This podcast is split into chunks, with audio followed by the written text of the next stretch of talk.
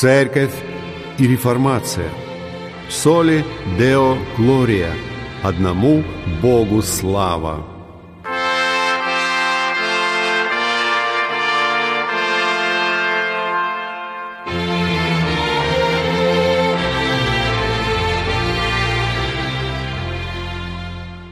Здравствуйте! Вы слушаете передачу «Церковь и реформация» и с вами ее ведущий пастор Максим Фокин. Сегодня мы поговорим о проблеме греха и христианском учении о оправдании. Почему мы делаем то, что мы делаем? Ученые упорно трудятся, чтобы понять человеческую природу, и в особенности то, что теологи называют грехом. Откуда он приходит и почему мы грешим? В 2002 году Джеймс Воллер произвел тщательное психологическое исследование, названное «Преображаясь в зло. Как обычные люди совершают геноцид и массовые убийства». Работа Воллера зачаровывает тем, что он бросил вызов всеобщему предположению, что особое зло должно проявляться только как следствие какой-то аномалии в человеческом обществе. Такой общий взгляд на крайние проявления зла обычен среди тех из нас, кто нормальный. Так как это мнение поддерживает в нас мысль, что мы бы никогда не приняли участие в таких ужасных действиях. Мы же не настолько плохи. Все же в исследованиях Воллера нас тревожит то, что он показывает как особое зло. На самом деле делают обычные люди, как я и вы. Реальность особого и обыденного зла – это непрестанная проблема, которую нелегко решить и нелегко игнорировать. Известный социальный психолог Филипп Зимбарда недавно написал книгу «Эффект Люцифера».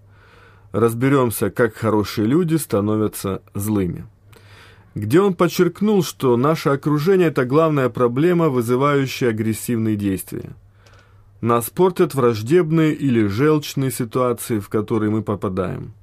Зимбардо прав, когда подчеркивает значение окружения для формирования личности. Но он не прав, когда сводит нашу склонность к греху только ко внешним факторам. Что-то не так не только извне, но и внутри нас. Иеремия исследовал человеческое сердце и с горечью провозгласил «Лукаво сердце человеческое, более всего и крайне испорчено, кто узнает его? Также и апостол Иаков не порицал Бога за наши искушения грехи, а пришел к выводу, каждый искушается, увлекаясь и обольщаясь собственной похотью. Но почему же мы желаем того, что может быть так пагубно для других и настолько против воли Бога? Что-то не так с нашими сердцами. Во времена, когда ранняя церковь пыталась понять человеческую природу, не было более важного спора, чем спор между Пелагием и Августином. Ревностный Пелагий, по-видимому, разочарованный безжизненностью этических отношений, которые он видел вокруг, подчеркивал важность неуклонно морального поведения. Он противостоял той идее, которую мы зовем первородный грех то есть грех Адама и Евы, оказал основополагающее влияние на все их потомство.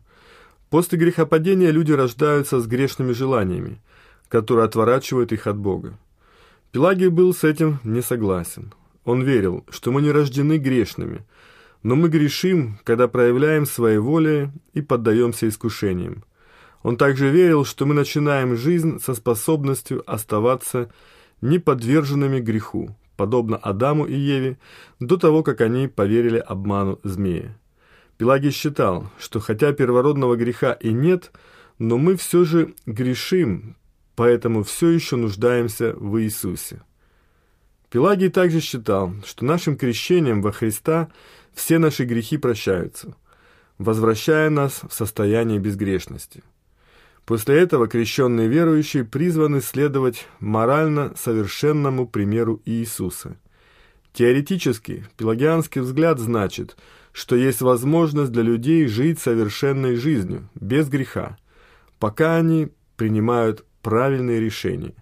Как пишет историк ранней церкви Магаккин, Пелагий думал, что если ученик придерживается суровой дисциплины и молитвы, он может достичь состояния стабильности, при котором даже желание греха постепенно пропадет, состояние аскетического отсутствия желаний, апатии. То есть христианин мог бы жить совершенной жизнью, даже не искушаемый грехом. Разве это не заманчиво? Разве это не выглядит многообещающе? Может быть, даже вдохновляюще? Рукописи Пелагия были посланы епископу Августину.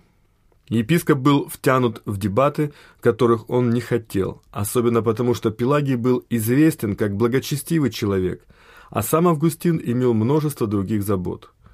Но после того, как Августин тщательно изучил, как Пелагий принизил страшную опасность греха, он сразу понял, как проблематичны и разрушительны для паствы были эти воззрения – так что Августину пришлось ответить.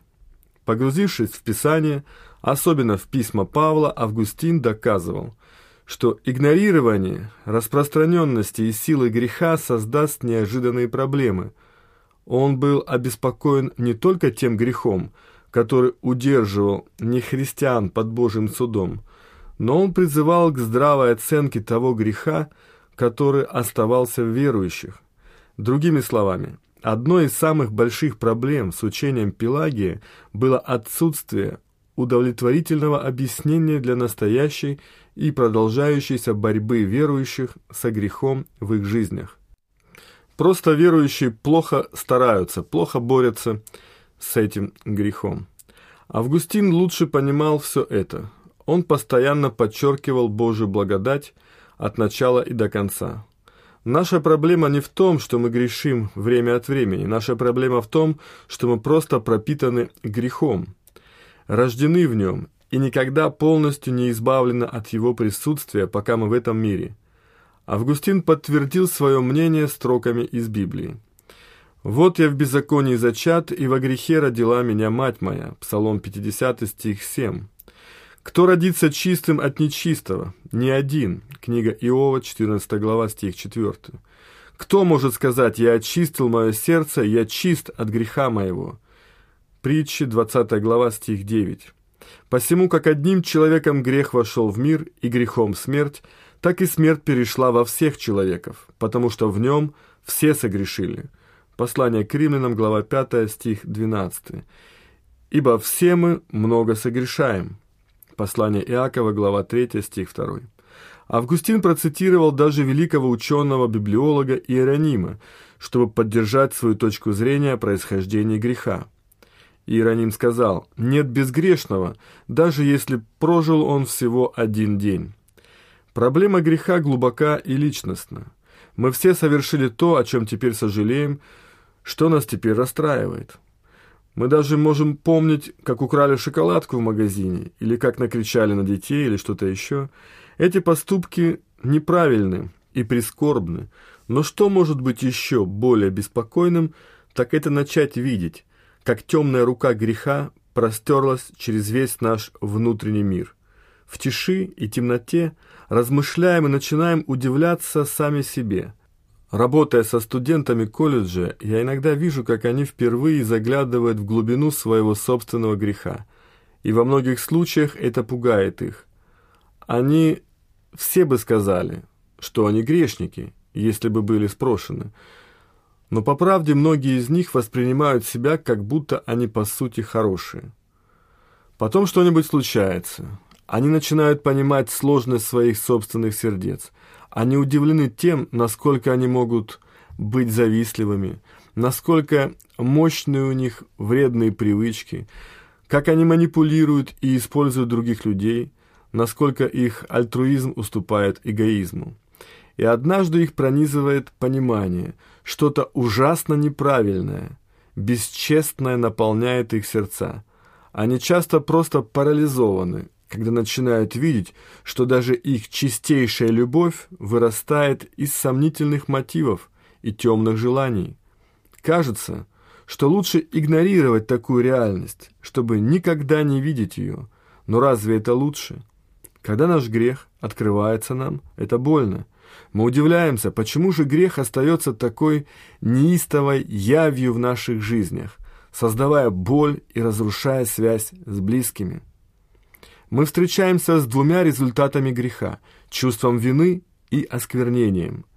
Хотя христиане оправданы Христом и упоены Его любовью и милостью, свободны от вины греха, мы продолжаем сражаться с непрестанной реальностью греха, постоянным осквернением, которое он приносит.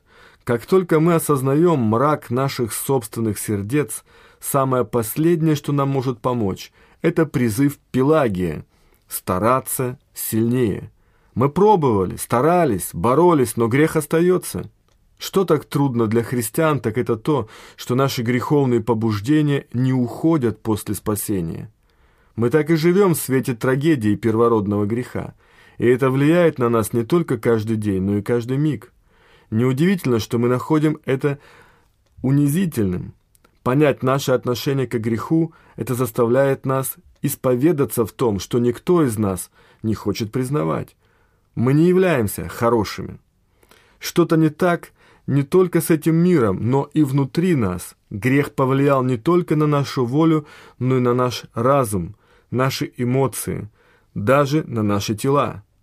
Но как это не парадоксально, только когда мы понимаем нашу подчиненность греху, мы можем праздновать нашу свободу во Христе.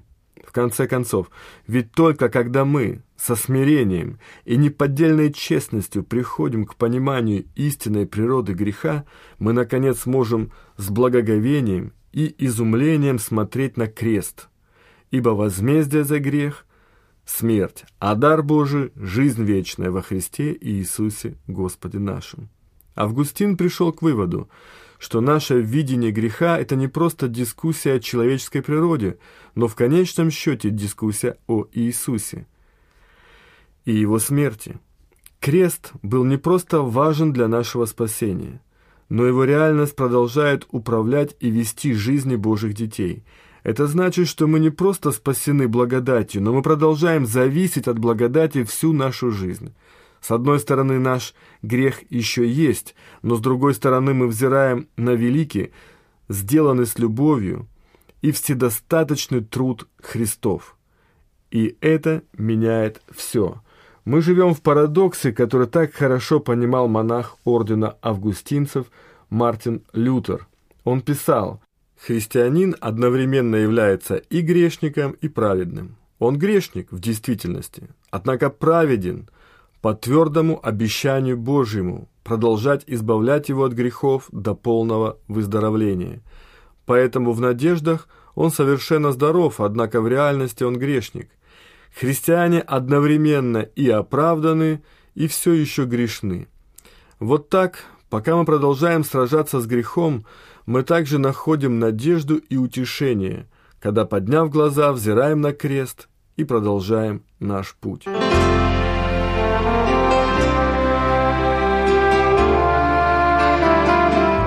Вы слушали передачу «Церковь и реформация». С вами был пастор Евангелической реформатской церкви города Санкт-Петербурга Максим Фокин. В передаче использовались материалы Келли Капика «Оправданные и грешные одновременно». Пишите нам по адресу город Санкт-Петербург, индекс 194-214, абонентский ящик 39, с пометкой для передачи «Церковь и реформация». До свидания. Храни вас Господь.